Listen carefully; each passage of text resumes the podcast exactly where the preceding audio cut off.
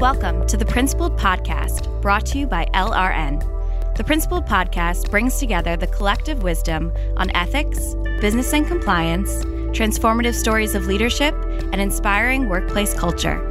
Listen in to discover valuable strategies from our community of business leaders and workplace changemakers. Hey there, listeners. This is Carolyn Grace speaking, the producer of LRN's Principled podcast. This week, we're excited to share a recent episode from the FCPA Compliance Report podcast, hosted by Tom Fox, the founder of the Compliance Podcast Network. Tom talks to LRN's own Susan Divers about key findings from the special Global Standards edition of our annual Ethics and Compliance Program Effectiveness Report, which is now available at LRN.com. It's a great discussion, and I hope you enjoy it. I think you've heard me say it, it read an excerpt from a Soviet manual on how to fix a truck. And that wasn't particularly helpful for employees, but it allowed companies to check the box and say, we trained all 6,000 employees. That only works if you've actually given them useful information that they can retain. That was Susan Divers. I'm Tom Fox. I'd like to welcome you to this episode of the FCPA Compliance and Ethics Report. Today, Susan and I visit on LRN's Ethics and Compliance Program Effectiveness Report 2023 Global Standards Edition. It's a fascinating exploration into some of the top topics around what makes a great compliance program, how compliance professionals can benchmark using this report, and what it means for the profession going forward. I know you'll enjoy this episode with Susan Divers. Hello, everyone. This is Tom Fox back again for another episode, and I'm thrilled to have back with me my good friend and colleague, Susan Divers. Susan, first of all, welcome back. Thanks, Tom, and thanks for being such an excellent podcaster and champion in the ethics and compliance field. Thank you, Susan. Susan, you're back for what is turning into an annual event where we look at the annual LRN Ethics and Compliance Effectiveness Report. This year it's entitled 2023 Global Standards. So I was wondering if we might be able to start with you reminding our audience what the report is, how you guys uh, do the research, and then how is it generated internally? I'll be happy to do that, Tom. And first, I'm going to make one gentle correction. This is actually the second report we've done this year. And this is a look back over four years of data because what we thought would be interesting is to see, looking back over four years of data, how programs have changed in the wake of the pandemic. I should have labeled this one 23B and the first one 23A, but we really didn't know we were going to do a second report until recently. But this one looks back over four years and picks out certain themes that are common. Then let's just uh, hop right into it. And you start with the key findings, and we're going to go through each individually, but I'm going to read them for our audience. High performing programs, number one, rely on values. Number two, are embedded in decision making. Number three, are accessible and relevant. Number four, innovate in training, design, and delivery. And then number five, prioritize personal responsibility. What, maybe let's just start with the first one then which is high performing programs rely principally on values to motivate and guide ethical and compliant behavior. And frankly, Susan, this is something that you guys have both found and have been talking about for multiple years. So is this something new, different, or really consistent with what you've seen in the past? Tom, I'd say it's consistent, but also validated by what happened during the pandemic look, as I remember at the beginning of the pandemic, there was a fair amount of speculation that ethics and compliance programs might fade into the woodwork as companies grappled with their very survival. And that, as is sometimes the case, the management would view E&C as a visit to the dentist and not want to visit. But that's in fact not what happened. And our data over four years shows that the majority of programs, and we surveyed 1860 programs this year worldwide in the last PEI report, our data shows that companies relied on their values and relied on their ethics and compliance programs to inspire people and hold together and to make the changes that needed to be cha- made in order to survive the pandemic. And there are some wonderful examples that I can give if you're interested. But we really saw that as a vindication of the approach that we've taken since LRN was founded. Susan, it strikes me, or the following question rather strikes me, is it inconsistent to say that a compliance program is dynamic, responding to both uh, geopolitical events, business developments, as well as legal and regulatory, and of course your company and employees, and values are more static, meaning once you develop a set of values that you believe in, you hopefully will keep those values. Is that in any way contradictory? I don't think so, Tom. Uh, I think values underpin your structures and they underpin how you respond to regulation. Um, to give you one example, it's not against the law or regulation to use algorithms that feed people um, additional content, clickbait, based on where they've been on the internet. But if you're doing that with young, vulnerable teenagers and you're feeding them something about suicide repeatedly, that's not consistent with anybody's ethical values unless your ethical value is I make money at any cost.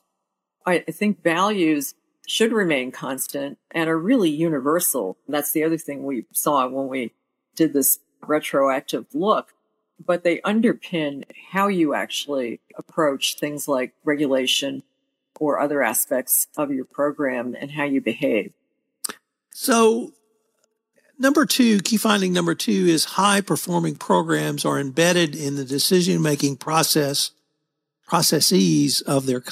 Why is this so critical to have really those values and your programs embedded in the decision making processes?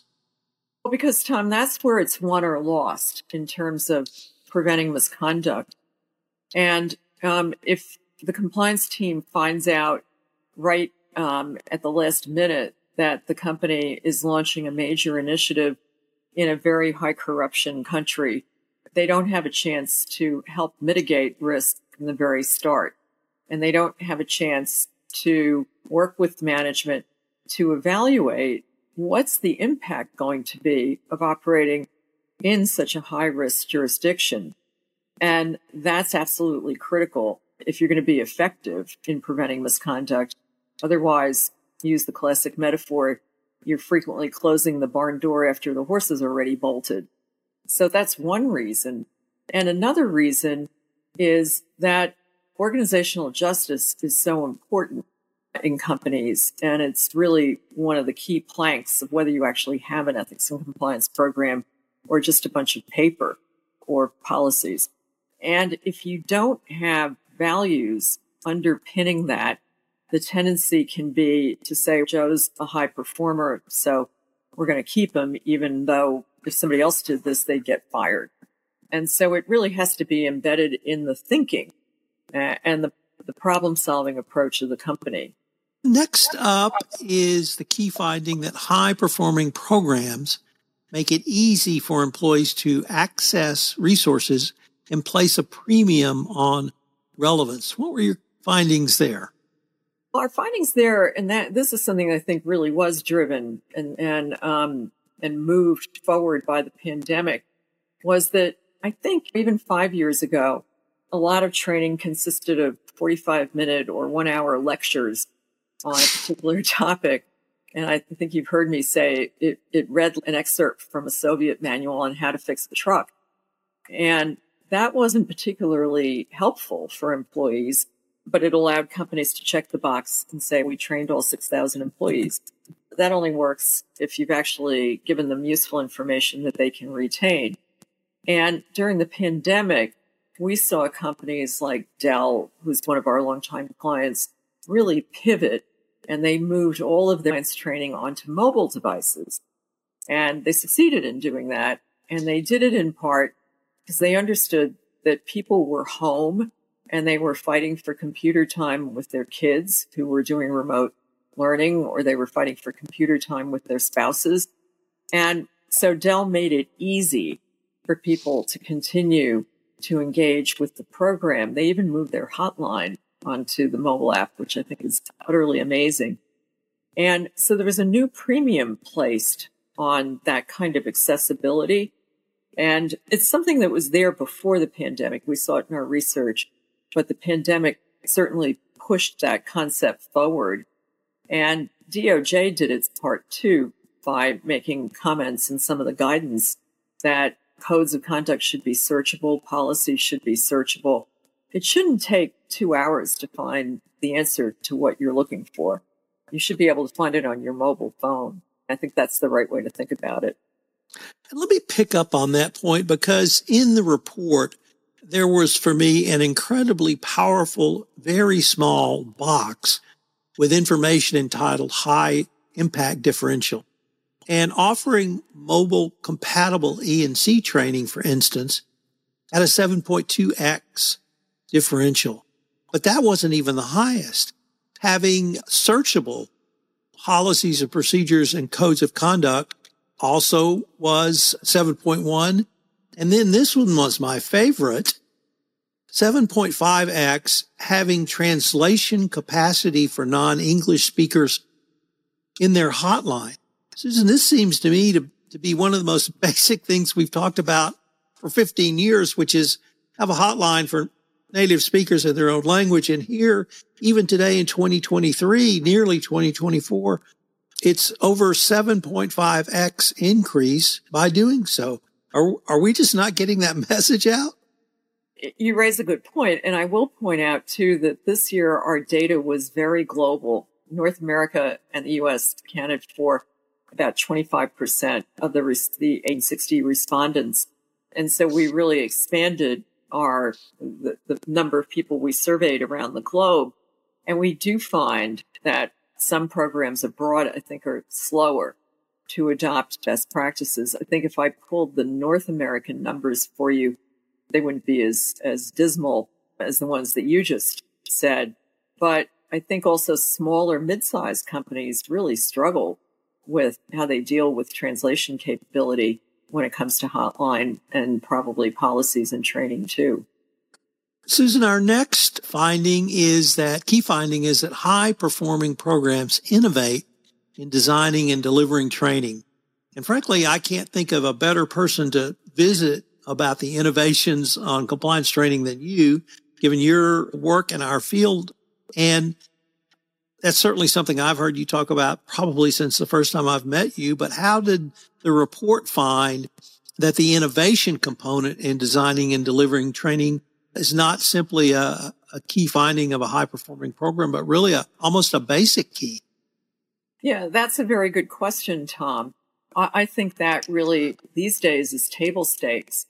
And I have a way of thinking about it that I'll tell you because I think it really helps I think in the past, most programs, when it was time for their quarterly report to the board or to upper level management, and I plead guilty to this too, when I was running mine, would report training completions as evidence of effectiveness.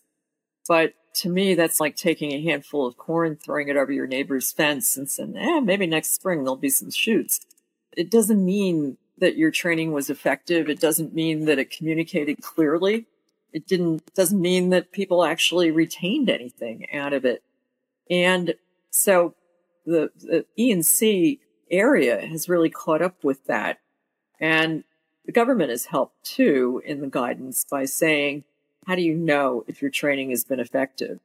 And if I had been a chief ethics and compliance officer when that came out, I would have said, yeah, I'm not sure I do know. So you really have to rethink how you're training and some of the best practices that we talk about in the report, which are all, of course, part of our training at LRN, are things like test out. And I'm a, a big fan of that because if you're assigning courses and you have, let's say, a highly educated workforce, they don't want to take the same basic training on a topic that they've taken every year.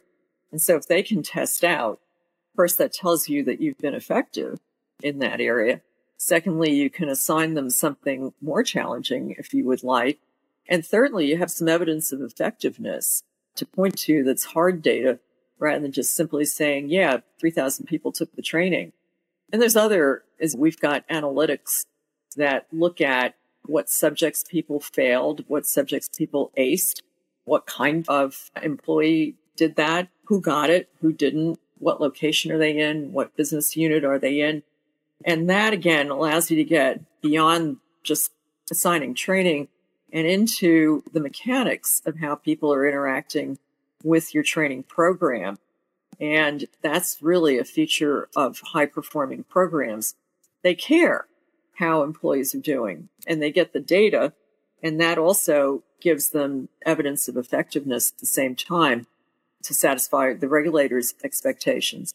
But Susan, it's actually even other innovations that really intrigued me. And I'm going to go back to that high impact differential box you had for key finding number three. And actually the highest multiplier was offering just in time training.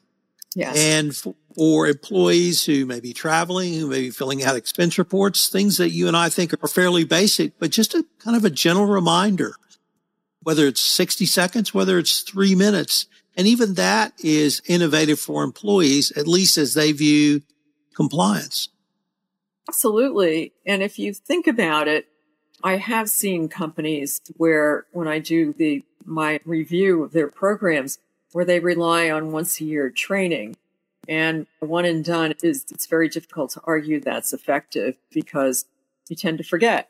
And if six months later from having done anti-corruption training, you're on a plane to China, you may not remember what all the rules are with public officials or with non-public officials. And so as you're landing in China, if you get a reminder on your cell phone that says, welcome to China, do you know what the rules are for gifts and entertainment? And that can pop up. People are much more likely to really understand what's expected of them and to remember it. And I think that's a, that's, that is a perfect example of innovation in training and the way that it can really be tailored to help employees do work. And Susan, key finding number five is high performing programs focus on personal responsibility for ethical and compliant conduct. What did you find in this, or what data did you find that led to this finding? What's actually, we had seen a trend for the last several years, Tom, towards companies incorporating ethics and, and compliance considerations in their HR systems whether it would be an annual performance review, a bonus, a promotion, or even sometimes in the case of high ranking new hires, making sure doing some due diligence to see if they had the same ethical standards. And what we've seen in the last year in particular is with the shift in Department of Justice priorities and with Deputy Assistant General, Attorney General Lisa Monaco noting that personal responsibility is the key priority for the DOJ going forward. That has, I think, really accelerated the trend. And what we're seeing is that more companies have clawback. The SEC does require that, of course, in some instances. But if you look at the charts we've got in this report, you can really see that is an established best practice. And so if you're a company that isn't subject to SEC jurisdiction and you don't have to have clawback, you might want to consider implementing a policy like that to make sure that you are conforming to the best practice of holding people accountable for misconduct. And if they are responsible, making them live up to the consequences of it as you would. The and let me just pick up on that word consequence because our good friend uh, Kenneth Polite used that word in the 2023 evaluation of corporate compliance doc, document in the context of consequence management. And I guess here, Susan, for the for a long time, the DOJ has said you need to incentivize ethical behavior. You need to incentivize doing business ethically and in compliance. But the DOJ was very forceful in adding what they called a consequence if you don't. Right. And you engage in a violation. That consequence can be a clawback, it could be a holdback, or some other uh, devising actions. Is Do you believe we should really have both, both an incentive and a disincentive, uh, if I can use that, or incentive as a cons- and a consequence? Do those really literally bookend together, or is it something different in Europe? I really do think it bookends, Tom. And I think the incentive side is part of your culture. And as we both know, if you have a program on paper that says we always act with integrity, even if it costs in terms of lost opportunity, and then you don't act that way and you don't take into account when high performers are really setting a different standard of we make money at any cost, even if it means bending the rules, then you don't really have much of a compliance program except on paper. So I think making sure that you do incentivize good behavior and even celebrate it with DOJ, I think also talks about giving examples of employees who've done the right thing, even if it's been difficult. I think that's absolutely essential. And I think it's, I think Polite is absolutely right that misbehavior has to have consequences. Susan, in going through the report myself to prepare for this podcast and now interviewing you, I really find, how can I say this? I really find the situation I think is more hopeful or more positive than I had perhaps thought before. And that some of many of the qualities of a high performing program embedded in your key findings are things that can be done relatively easily, relatively quickly. Some may be more structural. But for the CCO or compliance professional reading this report, I don't want to characterize it as lessons learned, but are there things they can draw from the report that, in your opinion, they could either benchmark their program against, or if they don't have some of these things, use this as a guide guidepost to implementing some of these high performing indicators? No, absolutely, Tom. And in some ways, one of the one of the easiest ways to do it is to focus on the first one, which we started out with was, which is making it more values focused. And I've worked with a number of our clients to move their programs from being what we call cop to coach. And as and anyone who's ever raised kids knows, or dogs, rules are not self executing. And so you can have all the rules you want, but if people don't follow them or they're too intricate or they don't make sense, then you're not going to have a, a high degree of self executing behavior. Taking a look at your program and the tone of it is the hotline user friendly? Is it welcoming? Is the training employee friendly, like we just talked about? And is the culture one of personal responsibility? I think that's that that's a shift that you can make without spending a lot of money. And I do think that the last point we talked about, personal responsibility, I think that's now a must have, really. And I think DOJ's made that very clear that you should have mechanisms, formal mechanisms in the company to ensure that misbehavior has consequences and that you also focus on actual causation when you're doing investigations. Susan, unfortunately, we are near the end of our time for this episode. But before we leave, if our listeners wanted any more information on LRN or even on to get a copy of this report, what might be the best place for them to go? It is right on lrn.com, Tom, and we'll also we'll share a link with you too, so that people could click on it. But I hope they will. And thank you again for having me. Susan, it's always great. I hope we can continue this conversation. Sounds good. This is Tom Fox again. Thank you so much for listening to this episode of the FCPA Compliance Report. If you've enjoyed this episode, I hope you'll subscribe, rate, and review wherever great podcasts are listened to. I'd like to tell you about two great new podcasts on the Compliance Podcast Network Adventures in Compliance, where I look at the intersection of Sherlock Holmes, leadership, compliance, and business ethics.